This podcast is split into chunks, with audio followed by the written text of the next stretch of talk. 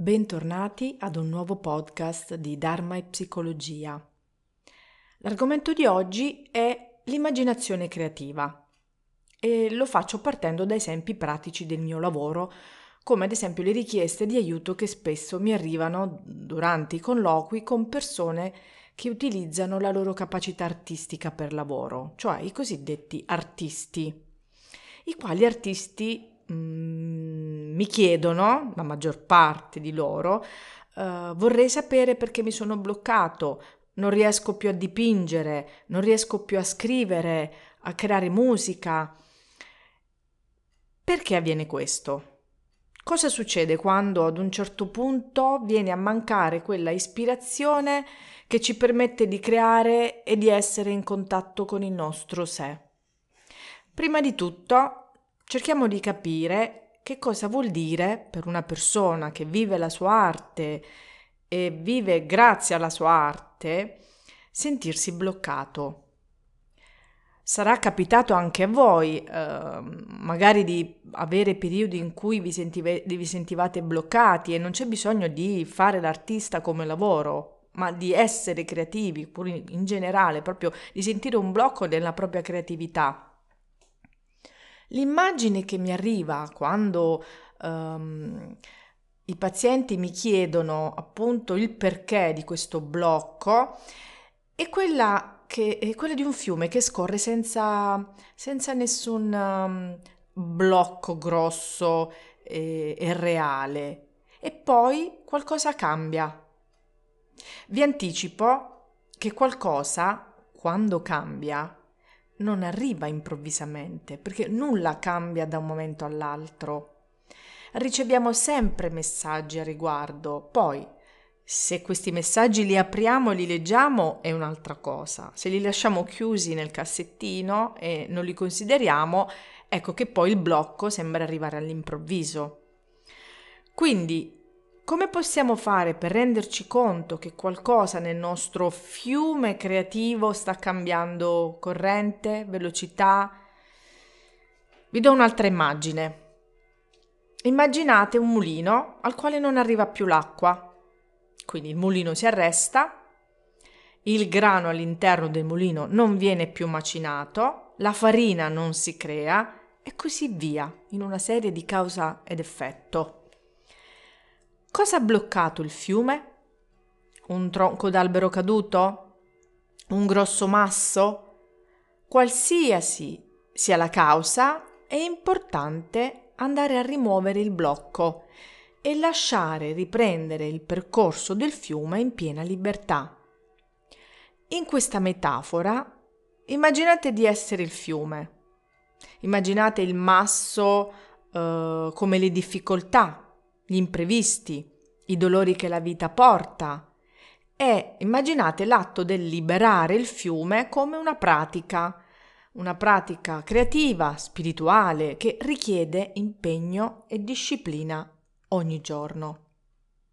Oggi mi, soffer- mi soffermo in particolar modo su quelle persone che hanno eh, bisogno di ricontattare la loro intuizione, la loro ispirazione, perché eh, magari nascosta da paure, da stress o da impegni eh, quotidiani, da relazioni affaticanti o da tantissime altre difficoltà.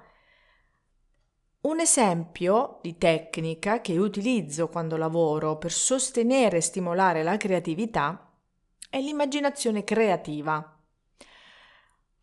Questa può aiutare a smuovere i blocchi, permettendo così di accedere ai luoghi profondi della nostra psiche e della nostra coscienza che ispirano le idee creative a emergere, offrendoci quindi allo stesso tempo strumenti per lavorare con alcuni dei nostri più grandi ostacoli come artisti. Non solo artisti nel, nel vero senso della parola, quindi di coloro i quali lavorano uh, grazie alla loro arte con la loro arte, ma artisti della propria vita L'immaginazione è diversa dalla fantasia. Mm, perché nella fantasia ci poniamo in modo passivo rispetto a ciò che immaginiamo. eh, viviamo magari um, ricordi nostalgici di ciò che è avvenuto o desideriamo cose e, e le lasciamo così un po' nel, nel mondo magico del vorremmo ma non possiamo. Nell'immaginazione creativa è tutta un'altra cosa, perché noi siamo i protagonisti di ciò che visualizziamo. L'immaginazione ci proietta nel desiderio come se fosse già esaudito e quindi ci permette di formulare anche eventuali ipotesi di azione per farlo andare poi in un certo modo. E quindi ci permette di formulare anche eventuali ipotesi di azione per farlo andare in un certo modo. James Hillman, eh, famoso psicoanalista junghiano, afferma che tutta la psicologia la psicoterapia, le indagini cliniche e la scienza sono immaginazioni dell'uomo. Hillman riprende da Carl Gustav Jung il concetto di immaginazione attiva. Jung sosteneva che la personalità conscia e inconscia possono incontrarsi in un unico prodotto che conduce a un lavoro di sintesi quindi, in termini pratici, uh, una spiegazione chiara è stata fatta anche dall'allieva di Jung, Marie-Louise von Franz, secondo la quale è importante creare silenzio nella mente per lasciare spazio alle immagini inconsce di emergere spontaneamente. Tutte le nuove informazioni che arriveranno possono poi diventare disegni, musica, dipinti a seconda della propria inclinazione artistica e creativa, in modo quindi da osservare cosa il nostro inconscio ha da comunicarci. Questo lo può fare chiunque. Non bisogna per forza essere dei pittori per dipingere quello che il nostro inconscio sta lasciando emergere, o scrivere, o creare della musica. È per tutti, la creatività è di tutti. Il processo creativo inizia a prendere forma quando tutto il materiale emerso diventa quindi uno strumento attivo per la persona, che non vive più in maniera passiva l'arrivo della fatidica ispirazione, ma diventa protagonista di una propria ricerca psicologica. Immaginate attivamente ciò che volete nella vostra vita. Attivamente lo intendo come immaginate come se fosse vero, come se fosse già lì con voi quello che volete e quindi poi vivetelo, portatelo nella vostra quotidianità, non limitatevi a fantasticare i vostri sogni come impossibili scenari che non accadranno mai. Voglio leggervi un passo dal libro di Hillman L'anima del mondo, il pensiero del cuore, in cui rielabora sia le teorie di Jung che la filosofia di altri autori e sono delle parole veramente illuminanti, quindi le voglio leggere e mm, spero arrivino anche a voi il messaggio che, che, che, che portano. Allora, Hillman afferma c'è un'altra conseguenza del credito che diamo alle immagini dell'anima comincia a diffondersi e a circolare un senso di autoindulgenza e di accettazione di sé. È come se il cuore e la parte sinistra stessero estendendo il loro dominio. Gli aspetti ombra della personalità continuano a giocare i loro pesanti ruoli, ma adesso, all'interno di un racconto più vasto, il mito di se stessi semplicemente quello che uno è e che cominciamo a sentire come se fosse proprio così che si è destinati ad essere. Il mio mito diventa la mia verità, la mia vita simbolica e allegorica.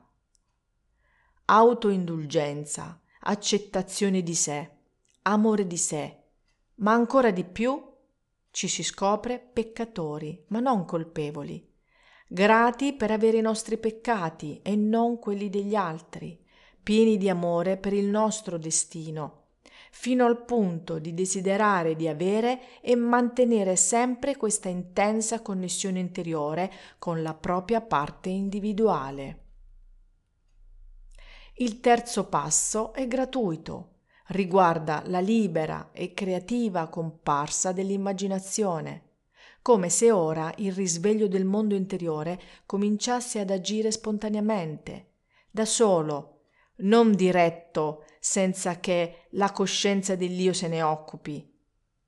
Il mondo interiore non solo comincia a prendersi sempre più cura di sé, producendo delle crisi e risolvendole all'interno delle sue trasformazioni, ma si prende anche cura di te, delle preoccupazioni dell'io e delle pretese dell'io. Per concludere, vi ricordo che l'immaginazione creativa, la visualizzazione creativa, sono potenti strumenti di guarigione che ci aiutano a trovare equilibrio nel mare agitato delle nostre emozioni, nella nostra quotidianità che a volte, risulta stressante, nevrotica e nella nostra attenzione al mondo che con frenesia non si accorge delle bellezze che abbiamo già nella nostra vita. L'immaginazione creativa è un potente strumento per realizzare ciò che vogliamo nella nostra vita, quindi utilizzatela. Grazie per aver ascoltato il podcast di Dharma e Psicologia. Che tutti gli esseri dell'universo possano essere felici.